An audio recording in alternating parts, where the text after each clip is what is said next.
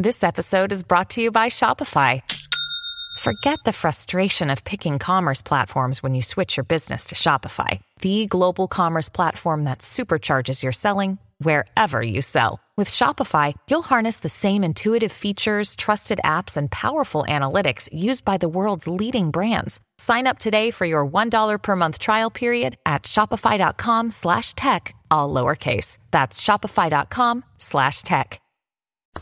What is artificial intelligence? How has it influenced society? And what role does it have in our future? We'll answer all of these questions and more on this edition of Getting Schooled. I'm Abby Hornacek.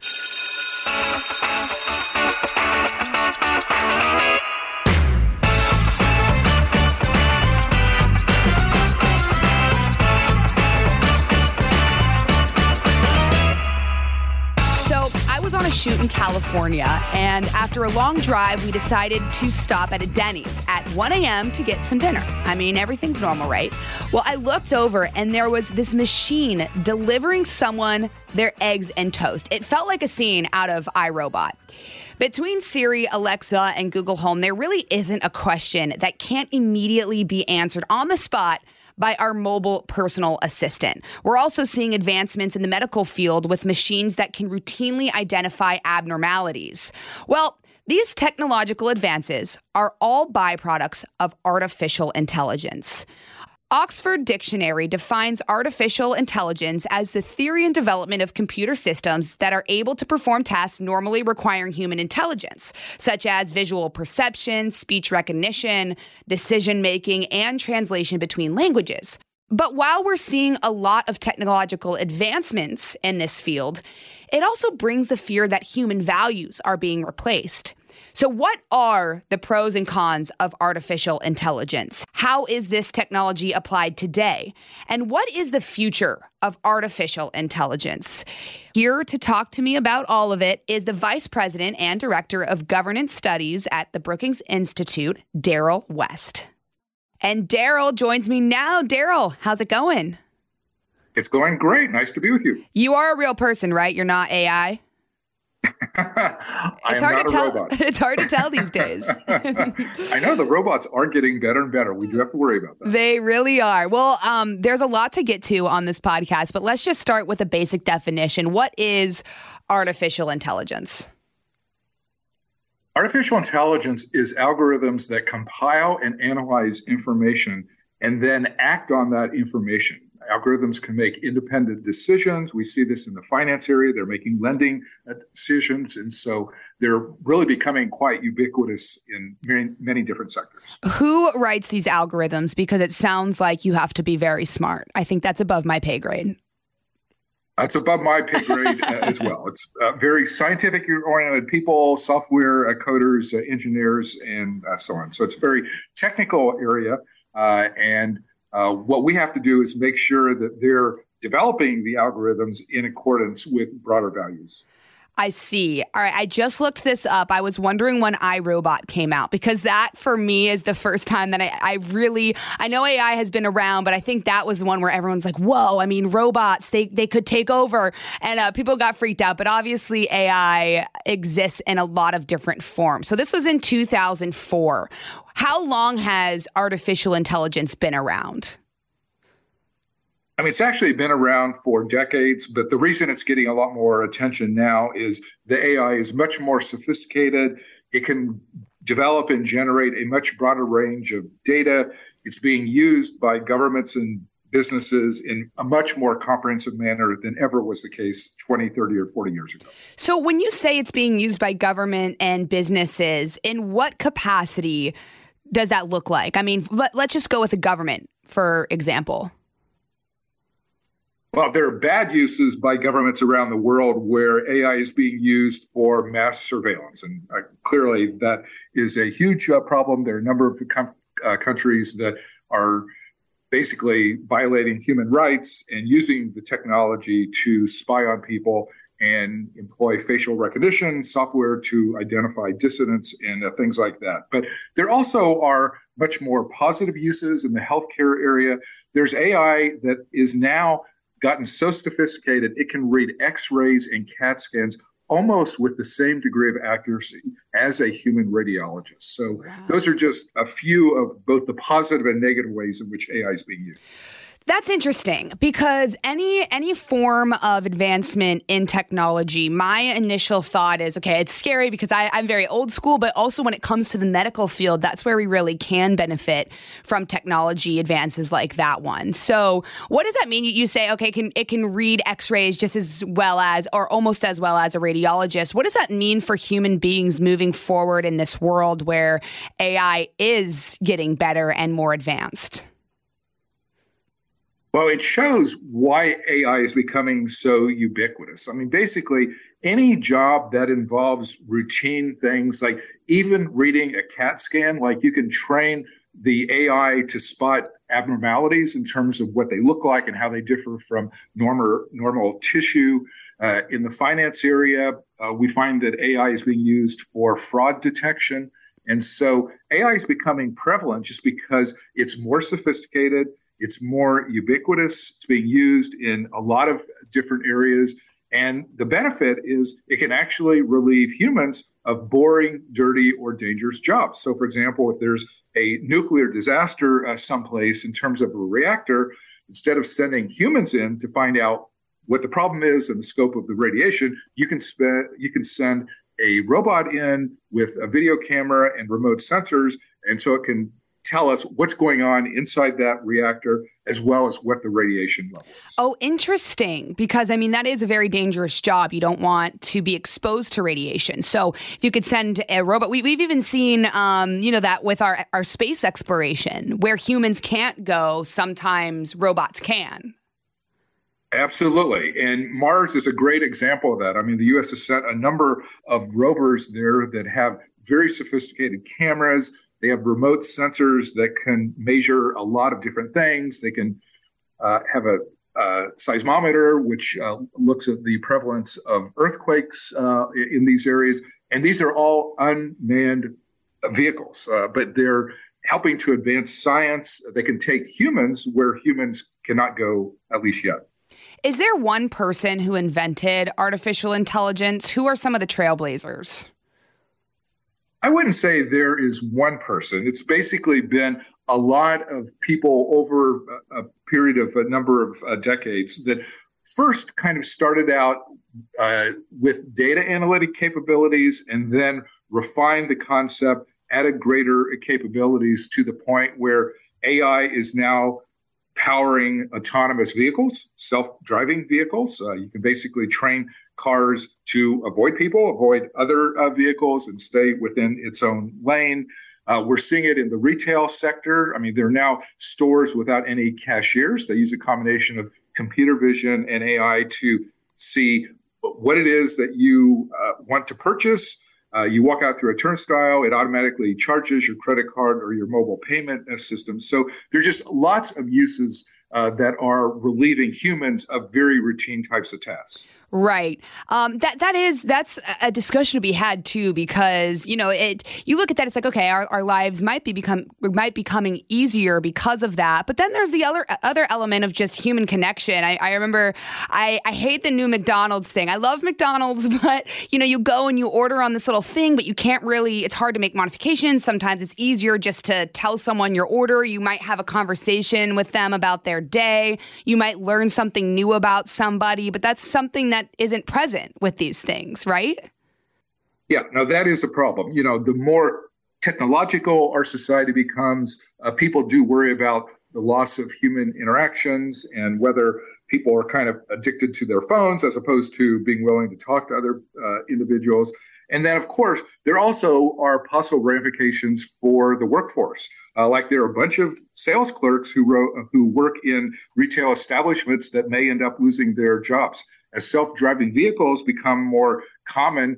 Taxi drivers and ride-sharing service uh, drivers could end up uh, losing their jobs if these AI uh, uh, algorithms that can read CAT scans uh, develop in sophistication, then radiologists could be at risk. So we do have to worry about the impact of technology on society as a whole, as well as how our economy functions. Absolutely. That's, I mean, personally, that's my biggest fear because, you know, you work, you work in this industry, you're used to talking to people and connecting, and, and there's something so valuable about those interactions.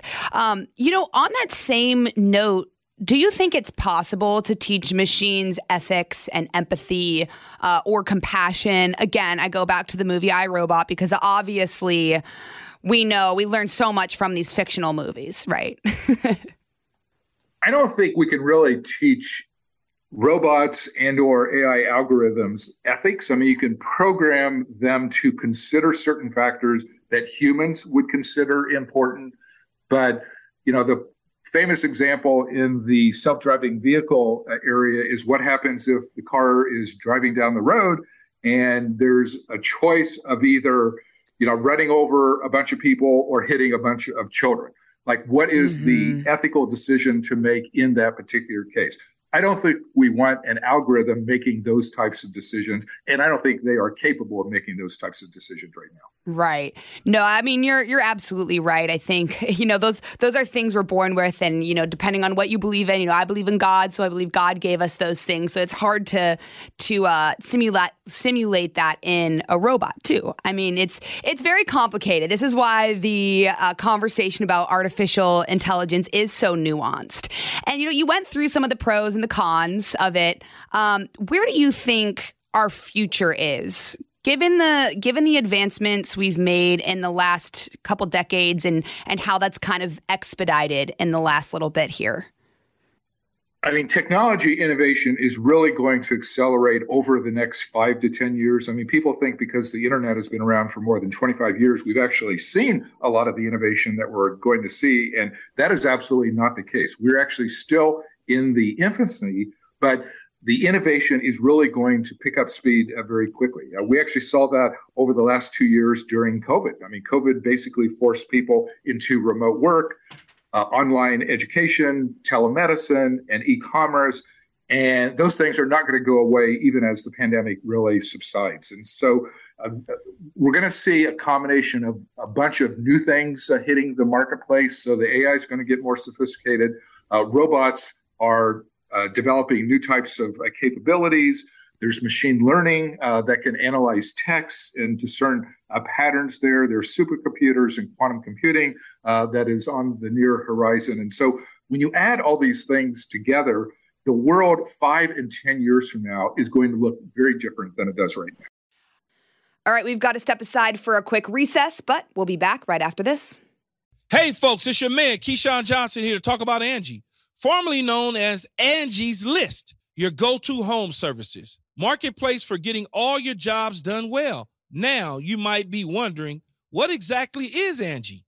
Well, let me tell you, it's the nation's largest home services marketplace, connecting over 150 million homeowners with skilled professionals to tackle any project, big or small. As a homeowner myself, I always have things I want to work on for my house whether it's general home renovations or fun projects like putting in a pool. With over 200,000 pros in their network, Angie makes it a breeze to research, compare, and hire pros, ensuring every job is done well. Whether you're fixing a leaky faucet or planning a full kitchen renovation, Angie's got your back. And get this, folks. Angie's pros aren't just any old contractors. They're your neighbors, often running small businesses right in your community. Plus, they've been rated and reviewed by others in your area. So you know you're getting quality service. So why stress over home projects when you can turn to Angie? From finding the best price to scheduling a pro at your convenience, Angie's got you covered every step of the way. So get started today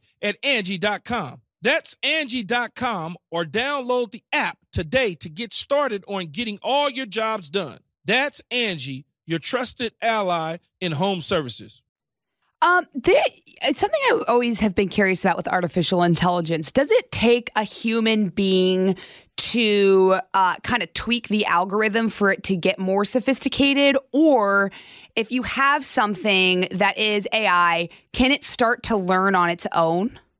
algorithms can start to learn. So, for example, if it is analyzing data like you know e-commerce uh, patterns and uh, you know the, the manner in which people are uh, shopping for products, it can start to discern certain patterns and basically be programmed to learn based on those patterns. Like if you see consumers, you know, getting wildly enthusiastic about some video game, then you can elevate that in the marketing uh, the AI could basically make that decision on its own. So uh, the whole point about AI is it does have the capability of learning. And of course, that's what concerns people because people worry is it going to learn so much that eventually we are going to be at risk? Right. I mean, that's freaky. um, I, you know, we were talking right before we hit the record button, and you had you asked how long this podcast was. I said, I mean, as long as we're having an interesting conversation, and you said, don't don't say that to an academic. Um, I'm curious from you, just given your background, what has intrigued you the most about this uh, field of study, artificial intelligence?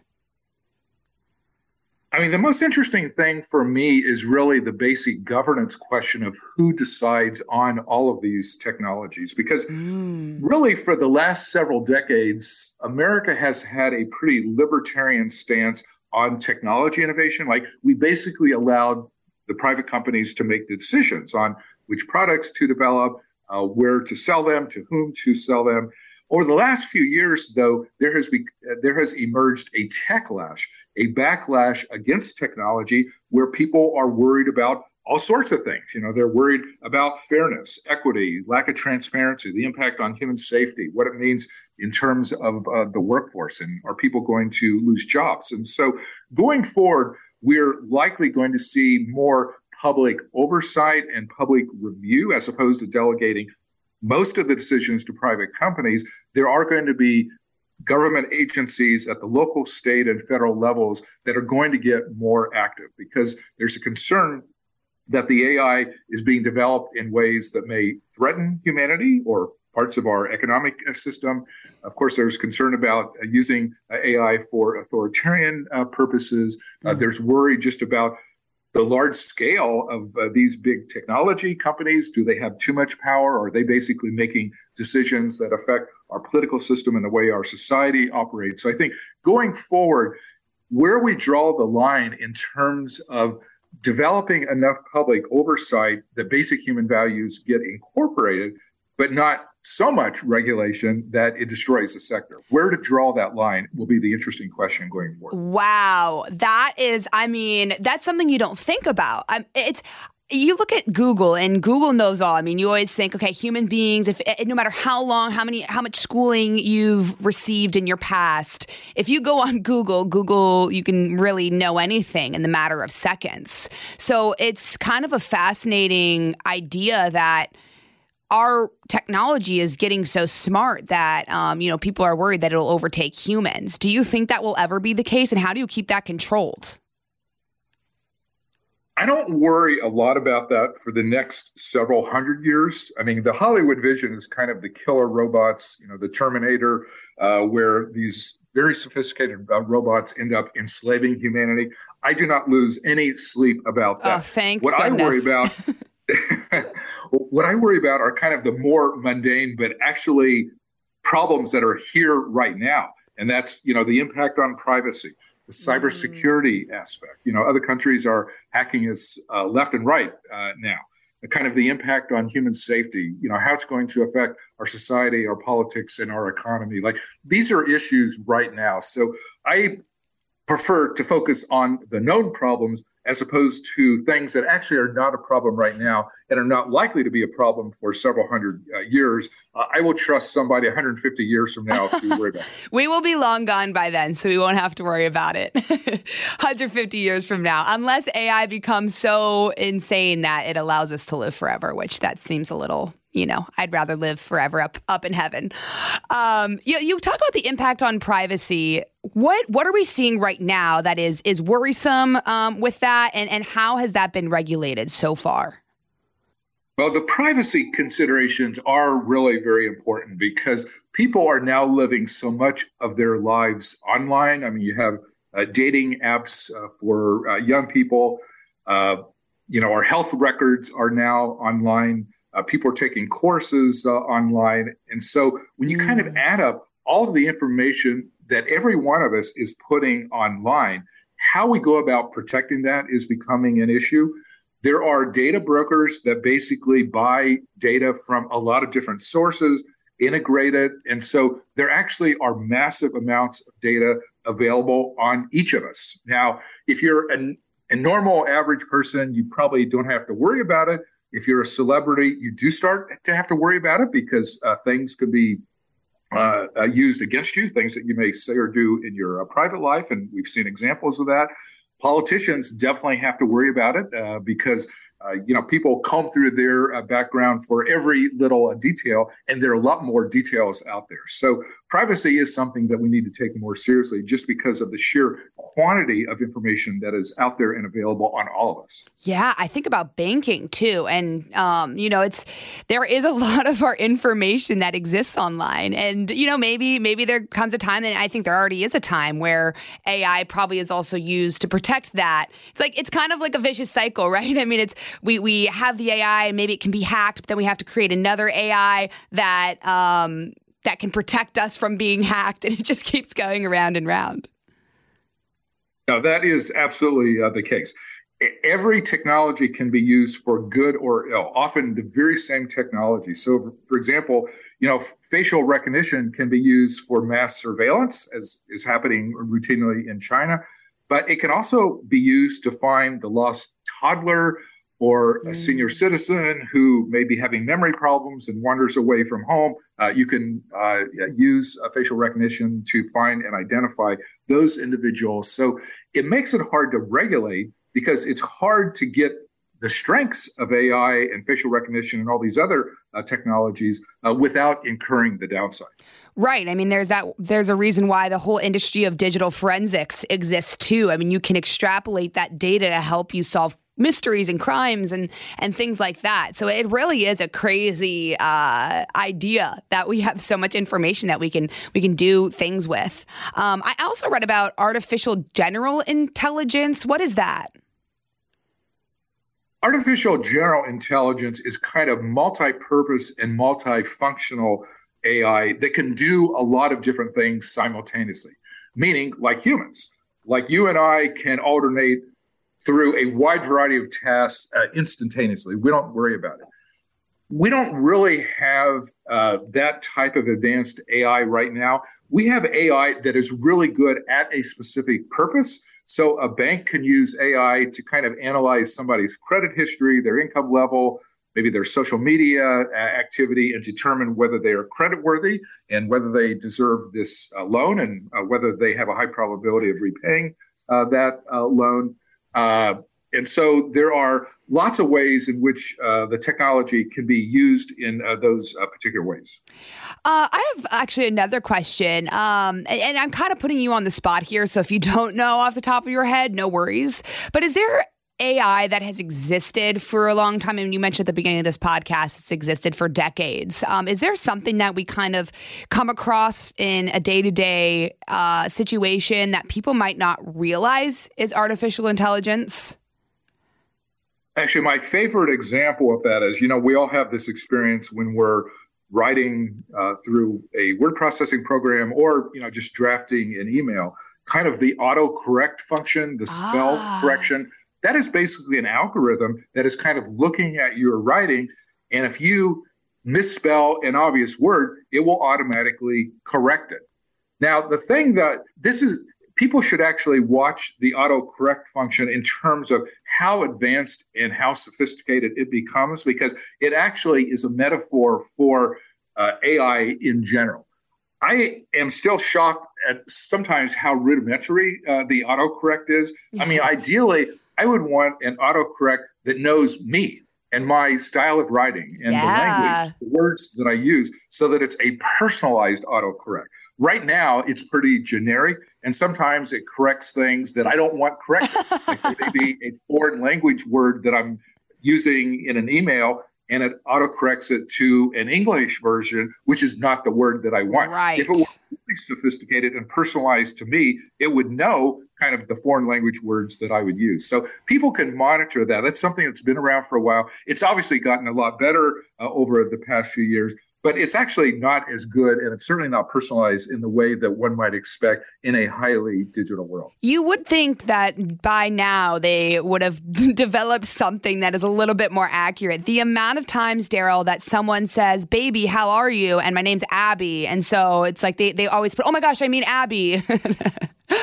you know, it's it's that's a great constant. Example. I, I feel personally attacked by this algorithm. um, so, kind of last question as we wrap things up here, Darrell. Um, you know, you've worked and done a lot of studying on this field. Is there something that is uh, maybe let, let me phrase it this way the most important thing that you think people need to know or something that is misunderstood about artificial intelligence I mean, I think the thing that people need to understand is the AI is advancing rapidly. It's being deployed in a lot of uh, different areas. We need to get a handle on how we want it to be used. I mean, we need to be having more conversations about both the good and the bad uh, uses of it. We need to figure out for the bad uses how we want to handle that and who should make those uh, decisions. Should it be private company? Should it be a, a, local, state, or government agency? What role should the public be playing in those discussions? I mean, as somebody who studies uh, AI and has written a, a, book on the topic, I would just like to see more conversation about uh, those uh, various uh, topics. Uh, the public is engaged now in the sense of understanding some of the problems of technology, but we need to figure out what the best path is going for. How do we want to oversee this? Uh, and how do we want to keep the benefits of innov- innovation while uh, not suffering as many of the problems that we seem to be suffering right now? Right. Uh, excellent point and a great way to wrap things up. Darrell, thank you so much for coming on. We'll have to have you on again as as we even advance further in artificial intelligence. And by the way, you sound like an AI. You're that you, you might be even smarter. So by might I mean you are smarter. so we'll keep you we, we'll keep you coming back. Thank you very much, Abby. Good to talk with you. Thank you. You as well.